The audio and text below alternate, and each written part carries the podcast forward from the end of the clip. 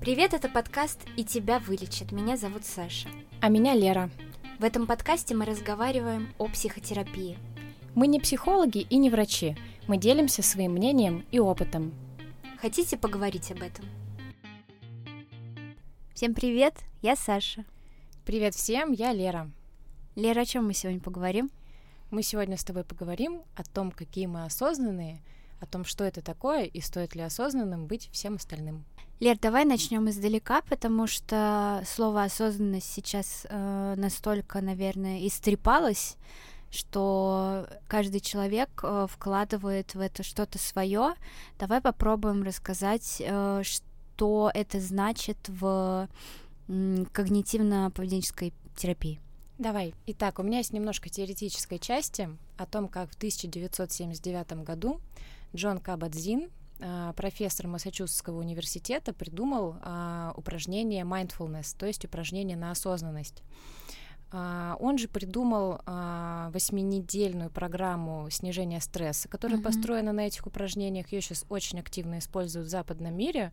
У нас тоже ее практикуют во всяких компаниях типа Гугла. Что, что, собственно, он сделал? Он перенял восточные практики медитации mm-hmm. и переложил их на западный манер.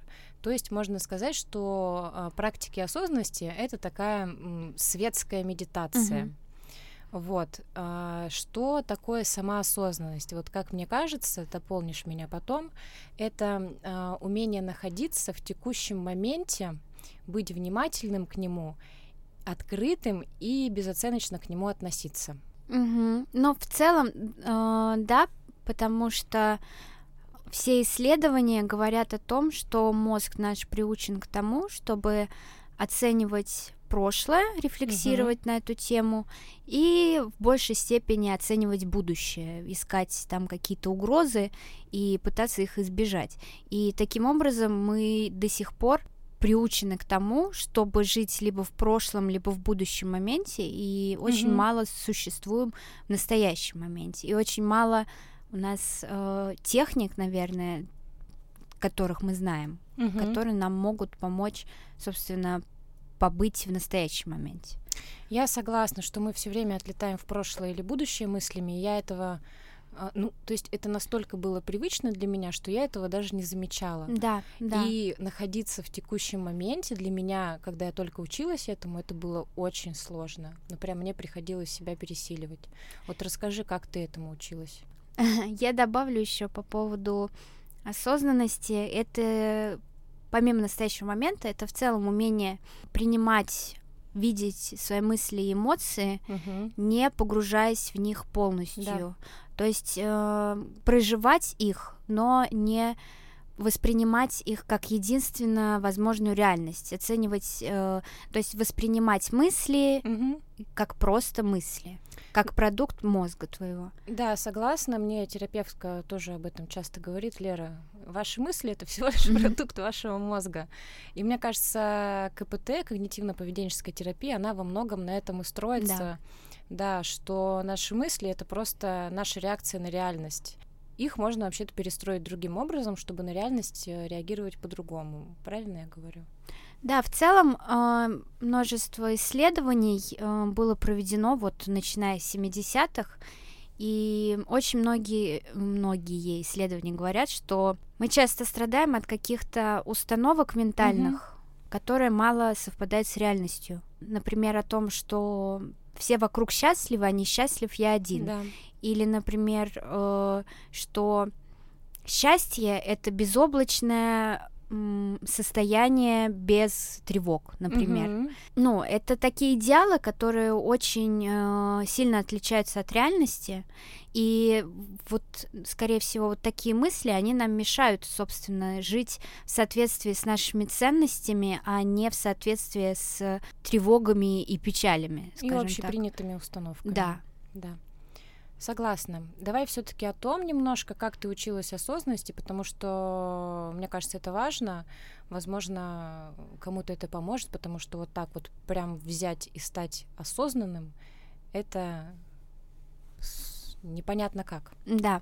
Когда я только пришла в терапию, мы начали с дневников. Угу. И несколько недель я последовательно записывала схемы моих реакций. Э, существует такая общепринятая схема в КПТ. Ситуация, ответ, по последствия. Mm-hmm. То есть э, ты записываешь какую-то ситуацию, которая возникла, твою реакцию на нее, mm-hmm. и к чему это, собственно, все привело. Mm-hmm.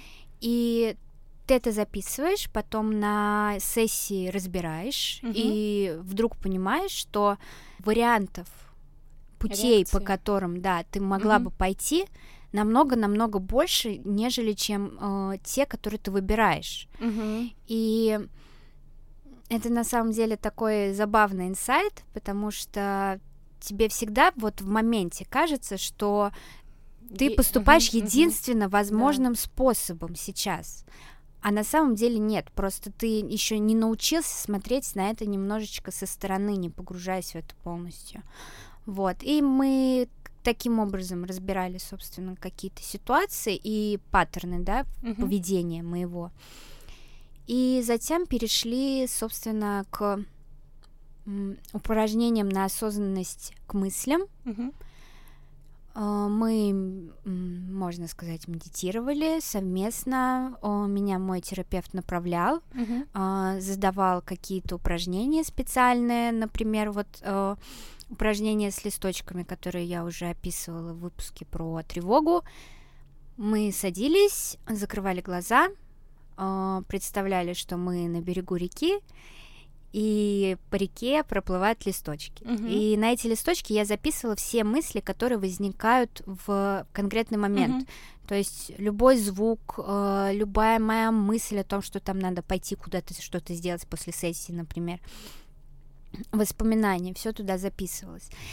И это такой опыт, который необходимо пережить, потому что теоретически об этом можно очень долго размышлять, mm-hmm. но если ты это в себе э, эмоционально не пережил, очень сложно понять, что это за состояние вообще, когда ты вдруг понимаешь, что ты и то, что ты думаешь, это не одно угу. и то же, и оно приходит и уходит, а ты как бы здесь остаешься. Тебе было сложно в самом начале практиковать осознанность, или у тебя сразу получалось? Ну, мы начали совсем-совсем коротеньких каких-то периодов, там буквально минуту, угу. и мне очень понравилось, я буквально с первого, со второго раза вот словила это состояние. Да? да, я э, поняла, ради чего это, собственно. Mm-hmm. И когда вот я поняла, в чем заключается состояние осознанности, мне уже было проще, скажем так, как-то продолжать mm-hmm. и держать его там на протяжении более долгого времени. Потому что, ну, это лично для меня это очень приятное состояние mm-hmm. на самом деле. Слушай, вот интересно, для меня не всегда приятные. Да? Да, иногда мне очень сложно, особенно осознанность к мыслям. Мне прям тяжело дается, потому что у меня сразу возникает ощущение, Господи, о чем же надо подумать, mm-hmm. что же вообще происходит, как так я ничего не думаю. Но на самом деле все эти мысли это тоже мысли. Да. И их тоже надо записывать на листочке э, как вот ты, например, делаешь, mm-hmm. и э, или как-то по-другому, э, там, например, представлять их облаками бегущими, mm-hmm. но смысл в том, что они появляются и уходят, и это вообще не константа никакая, да. и к ним можно не так серьезно относиться, как обычно. Вот. А вы как начинали, собственно, как подходили к осознанности? А мы в DBT-терапии, диалектической, поведенческой, которая придумана специально для людей с пограничным расстройством mm-hmm. личности, есть такие четыре кита, четыре пласта работы, и первый из них это осознанность. То есть пока ты с осознанностью не разберешься, не научишься, ты не можешь двигаться дальше. Я ходила на индивидуальную терапию, где мы больше разбирали всякие ситуации жизни, и ходила на групповую. Mm-hmm. Это был, ну это не так, как в анонимных алкоголиках, там приходишь и рассказываешь там свою историю, а все тебе сочувствуют. Mm-hmm. Ну то есть все сочувствуют, конечно, mm-hmm. ты рассказываешь историю, но больше это тренинг навыков.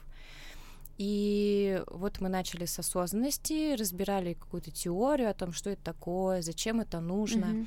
И э, прям все вместе делали упражнения и нам давали домашку, мы делали домашку, и вот так вот постепенно учились осознанности. И это тоже был э, очень такой интересный опыт, когда ты понимаешь, что вообще-то ты можешь по-другому. Мгм. И вот ты говорила про стимул и реакцию, я хочу немножко добавить, потому что есть такая штука, когнитивный контроль. И сейчас опять немножко теории, я надеюсь, что я все правильно рассказываю. А, э, мозг наш состоит, он трехчастный, а, Мгм. мозг рептилии, лимбическая система и а, кора головного мозга. Так вот, кора отвечает за принятие решений, логику, рациональное мышление. И когда ты учишься осознанности, у тебя больше нейронных связей формируется именно в коре головного мозга. И у тебя вот этот вот зазор, я называю это зазор, ну, то есть Мгм. промежуток времени между стимулом и реакцией, он как бы больше становится. У тебя больше возможностей появляется о том, что тебе сейчас вообще сделать. То есть если раньше у меня был стимул и тут же какая-то реакция, Мгм. то сейчас э, включается какая-то вот такая вот штука, что вот есть стимул, а отреагировать я могу вот так, вот так, вот так и вот так. Это происходит все очень быстро, и я думаю, что это именно благодаря осознанности вот такая вот штука у меня появилась. Здорово, что ты рассказываешь, потому что я, ну, сейчас подумала о том, что у меня пришло, собственно, с э, понятием, что такое осознанность. А, Мне стало легче принимать какие-то вещи.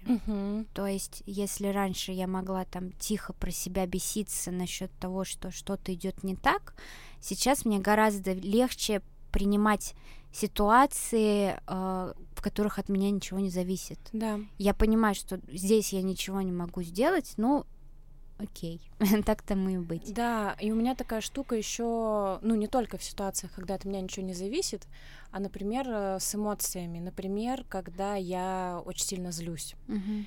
Э, Я злюсь, я осознаю эту эмоцию, и я понимаю, что вот она проходит, она стихает. Ну, то есть она не длится вечность, она не, а, не такая концентрированная на всем протяжении ее, и благодаря этому гораздо легче эмоции ну, переживать, отпускать их Мгм. когда ты просто наблюдаешь за ними, а, ну, проводились исследования, что когда ты наблюдаешь за эмоциями, проговариваешь их внутри себя, то есть вот я сейчас чувствую тревогу или Мгм. злость, там я чувствую зажимы в мышцах, у меня вот так-то меняется настроение, я думаю о том-то, это снижает интенсивность эмоций, ну, то есть вот одна простая вот осознанность уже помогает а, справляться с эмоциями, делать их менее сильными. Да, э, по поводу злости, это интересно то, что ты сказала, потому что у нас очень много эмоций, которые мы не осознаем. У меня была установка такая, скажем, что я злости не испытываю. То Мгм. есть э, я ее не осознавала абсолютно. И когда, собственно, я стала наблюдать за тем, что я испытываю вот каждый день на Мгм. регулярной основе, я заметила, что я на самом деле достаточно часто злюсь. И так как э, ты уже не относишься к своим эмоциям оценочно, Мгм. а, то тебе легче это принять и испытать на самом деле, потому что если раньше я злилась, я этого не осознавала, но тем не менее мое настроение, мое физическое состояние из-за этого менялось, там у меня а, поднимался пульс, э, там потели ладошки, там стандартная какая-нибудь реакция на Мгм. сильную эмоцию, но ты ее не осознаешь просто и сидишь страдаешь, вот. А когда ты ты можешь осознать эту эмоцию, тебе легче ее прожить. Согласна абсолютно. И есть еще, ты вот говоришь про блок на злость, а есть еще эмоции, которые просто табуированные. Ну вот злость для девочек на самом да, деле, да? Плакать для мальчиков. Мгм. Зависть вообще, в принципе, то, что Мгм. нельзя себе позволять. И когда мы разбирали на терапии там, биологическую основу, допустим, эмоций, вот про тревогу мы говорили Мгм. много в прошлый раз, почему она биологически обусловлена, так у нас все эмоции биологически Да. обусловлены, и мы, в принципе, отказаться от них не можем, как бы мы ни хотели. Ну, то есть контролировать их появление мы не можем. Мгм. Но мы можем их регулировать, направлять там в какое-то русло, уменьшать их интенсивность. И я тоже а, заметила, что практикуя осознанность, я стала как-то более спокойно относиться к тому, что Мгм. я испытываю, окей, я испытываю зависть, все мы испытываем зависть, это абсолютно нормально. Другой Мгм. вопрос, что я буду с ней делать, потому что, ну, эмоции это окей, это нормально, но вот поведение зависит от меня. Да, да. Очень интересно, как мы относимся к своим эмоциям, пытаясь их избегать, табуировать mm-hmm. и так далее. Мы, скажем так, методы, которые применимы в реальном осязаемом мире, пытаемся перенести на мир наш внутренний, на то, как работает наш мозг. А, мне терапевтка приводила такой пример, а, когда мы работали с моей тревогой. И она говорит, если я сейчас направлю на вас пистолет mm-hmm. и скажу помой полы в этой комнате, вы, скорее всего, очень быстро это сделаете. Но если я направлю на вас пистолет и скажу, а ну-ка быстро перестала да. тут тревожиться да. и трястись, скорее всего, ни, ну, ничего не поможет. И это очень хорошая иллюстрация того, как как не надо на самом деле, да. и как мы все время пытаемся э, себе что-то приказать и ничего не получается, потому и... что изначально подход неправильный. Или другие нам пытаются да. тоже успокойся, перестань, угу. а ты бы рад, но у тебя инструментария никакого нет для этого. Да. Но когда у тебя есть осознанность, у тебя есть уже хоть какой-то инструментарий. Интересно, сколько раз мы вообще скажем осознанность за этот подкаст? А давай снова конкурс. Кто посчитает?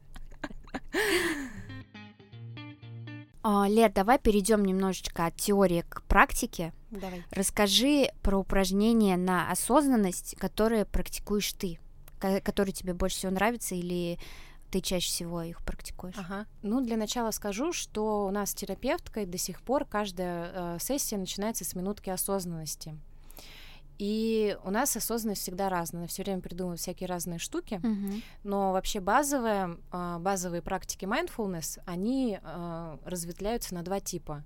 Это работа с внешними стимулами, uh-huh. со всеми пятью да. органами чувств, там по очереди или вместе. Это а, визуальная картина uh-huh. мира, звуки, тактильные ощущения, вкус, обоняние uh-huh. и работа с я все пять перечислила, не пойму. Но, допустим, пять. Вы поняли. Вы поняли. Да, и работа с внутренними стимулами — это как раз а, эмоции и мысли.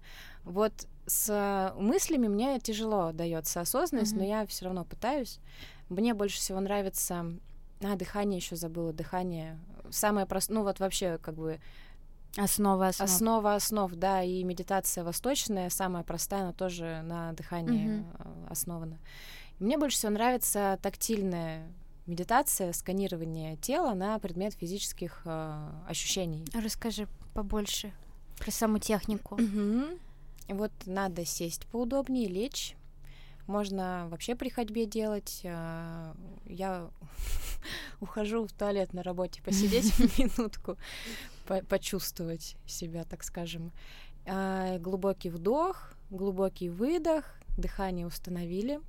И дальше начинаем э, осознавать и чувствовать э, себя, начиная с большого пальца ноги, дальше к, там, к пяточкам, как там кожа касается носка, что чувствуют ступни, uh-huh. гудит ли в ногах, ну то есть и постепенно, постепенно продвигаясь вверх, там как ягодицы касаются стула, как э, локоть касается там э, тела, он лежит на ноге, угу. как волосы касаются шеи, так вот так вот до макушечки. А, это помогает понять, где зажимы, угу. расслабиться. Uh, и вообще при, ну, приводит мысли, как любая другая uh, практика осознанности, как-то в порядок, ты становишься сразу как собраннее, сконцентрированнее, спокойнее. Вот это, наверное, моя самая любимая практика. А у тебя?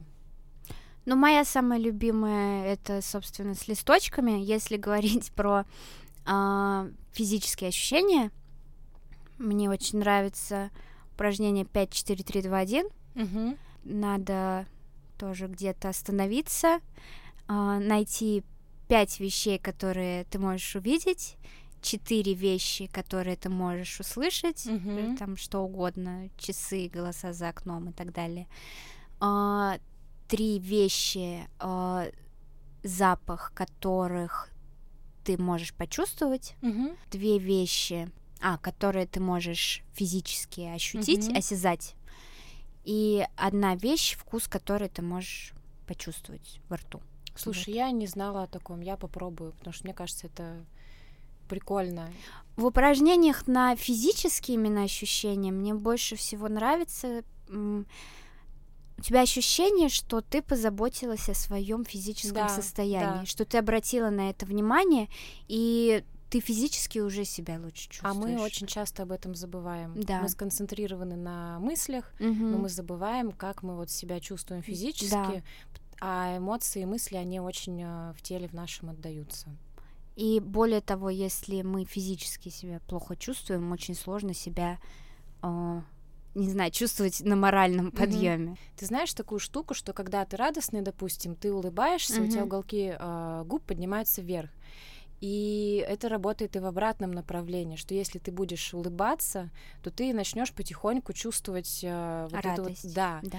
И мне кажется, когда ты снимаешь зажимы в теле, ты там расслабляешься, mm-hmm ты и э, ментально, эмоционально начинаешь чувствовать себя по-другому. Поэтому очень важно с телом э, обращаться заботливо. Кстати, очень интересно по части физических упражнений, почему говорят, что они в целом немножечко нас расслабляют, как правило, потому что в КПТ, опять же, есть э, целые техники мышечной Релаксации. Релаксации, угу. да.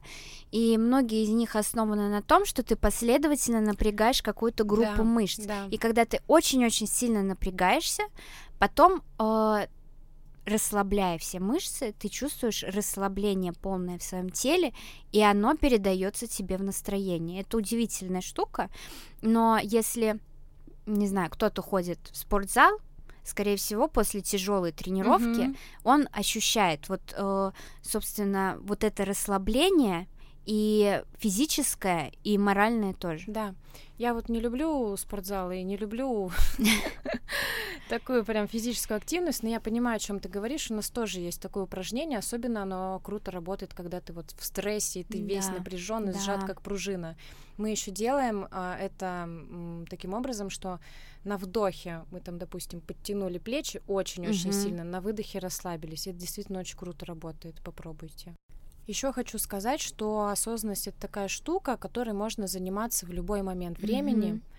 А, ну, я уже немножко об этом говорила, просто хочу напомнить о том, что вам не обязательно садиться в позу лотоса, медитировать там по 10 минут. Да, ехать куда-нибудь в ашрам. Да, ехать в ашрам. Вот. Можно делать это во время ходьбы, и те же физические ощущения от того, там, как стопа касается кроссовка, кроссовок касается пола, а, это уже осознанность, это уже упражнение mindfulness. Или у меня была такая штука одно время, я любила замечать, допустим, красный цвет вокруг mm-hmm. везде, или замечать желтый. Можно фантазировать и придумывать какие-то свои техники на базе каких-то основных, потому что когда вот я ходила на группу, у нас там было распечатки, и в распечатках были, вот я не знаю, 20-30, наверное, упражнений самых разного толка, и все mm-hmm. они были на осознанность.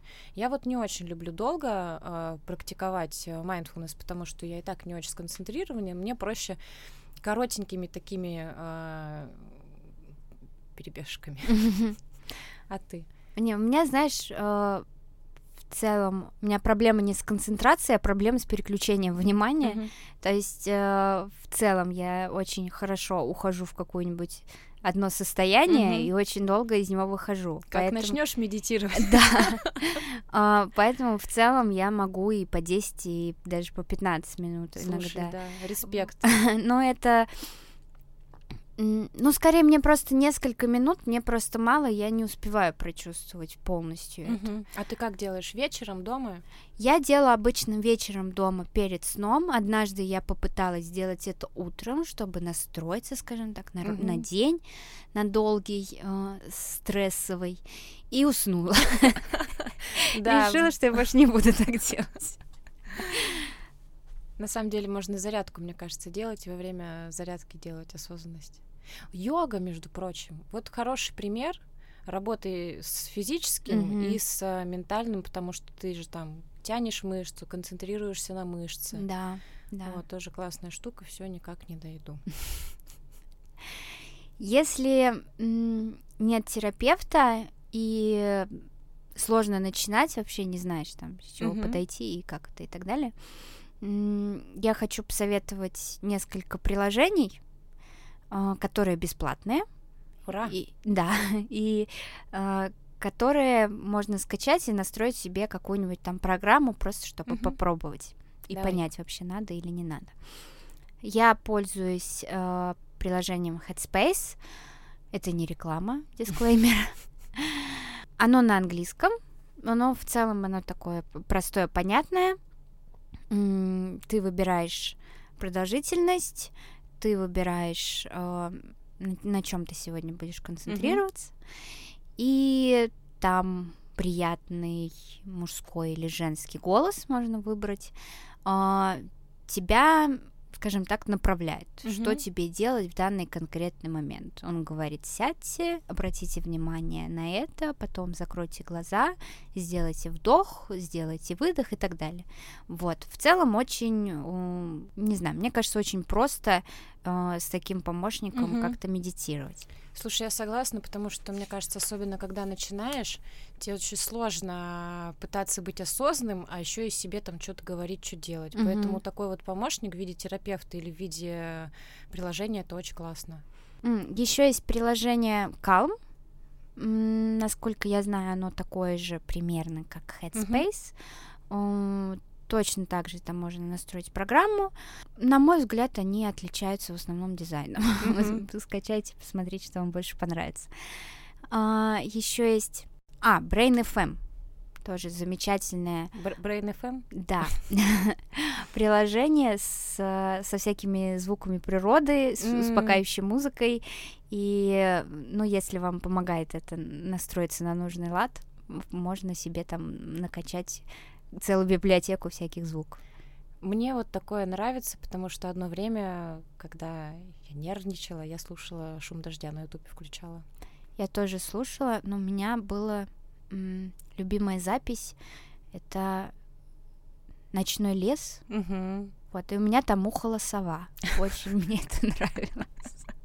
Кто на чем медитирует, Саша на сове. И еще есть э, приложение Day, Daylio, но там уже без медитации. Это для тех, кто хочет попробовать вести дневник настроения. Mm-hmm. Но надо понимать, что мало того, что его вести, его надо потом еще как-то анализировать. Mm-hmm. Вот не знаю, насколько это просто сделать самостоятельно.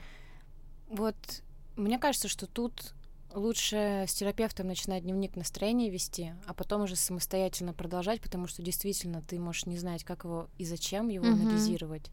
У меня, например, до сих пор э, есть дневник настроения в моей терапии, а еще я веду дневник и к терапевту отправляю его накануне сессии. Mm-hmm. Она понимает, что со мной за неделю происходило, и мы экономим время так, не mm-hmm. обсуждая по 15 минут события прошлой недели. Но я не знаю, во всех ли терапиях так возможно, потому что у меня возможно, и мне это нравится. Я обычно получаю какое-то задание там на две недели и записываю какие-то определенные ситуации, на которые мне надо обратить внимание, скажем так, с которыми мне надо поработать. Лер, да. может быть, ты посоветуешь какую-нибудь литературу по теме? Да, немножко посоветую литературы. У меня есть э, две книжки в рекомендациях. Первая написала Энди Паддиком Энди Падиком. Называется она «Медитация и осознанность. 10 минут в день, которые приведут ваши мысли в порядок».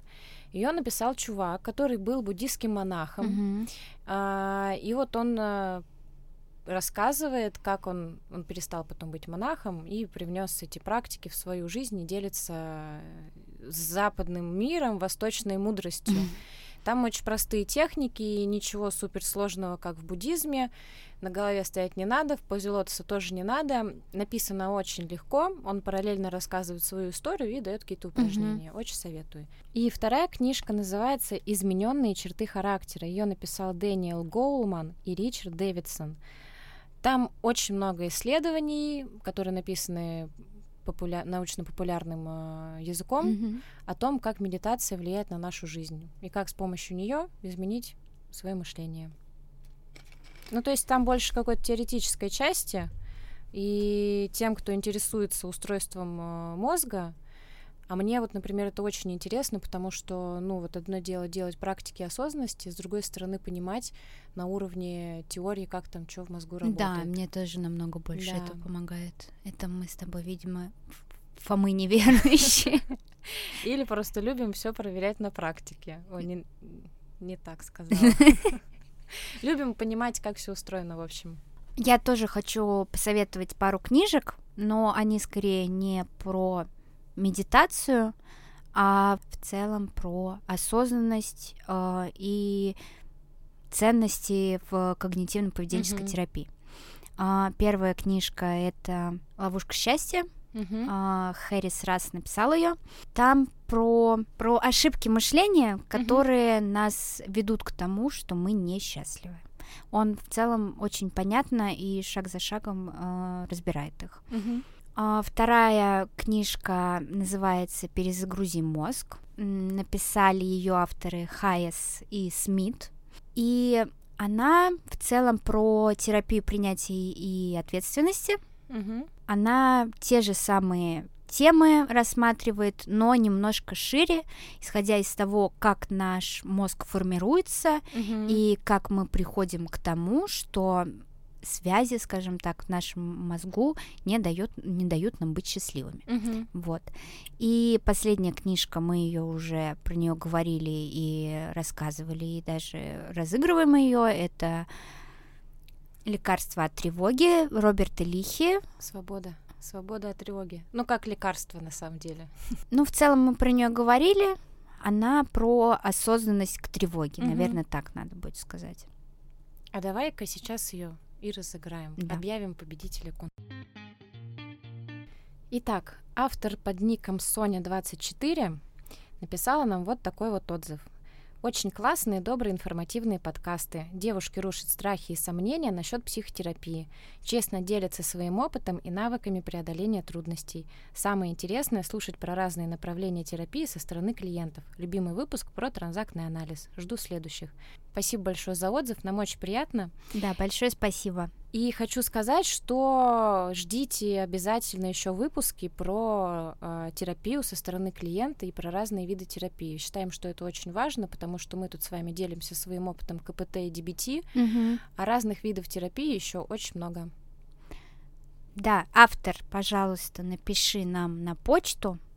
Э, почта будет э, в описании выпуска отправим тебе эту книгу или доставим лично в руки, и ты освободишься от тревоги. Мы надеемся. На этой позитивной ноте мы заканчиваем на сегодня, а в следующем выпуске мы поговорим про отношения с терапевтом. Как их выстраивать, про личные границы свои, личные границы терапевта, о том, какие бывают не очень приятные, возможно, ситуации и как их разрешать. Да, очень интересные темы, еще больше интересных тем нас ждет впереди, мы уже запланировали, поэтому, если еще нет, подписывайтесь на нас в Apple подкастах, подписывайтесь на нас в Яндекс Музыке, и еще мы появились в SoundCloud. Ура! А мы, Саша, наверное, удаляемся практиковать осознанность, поэтому всем пока. Пока-пока.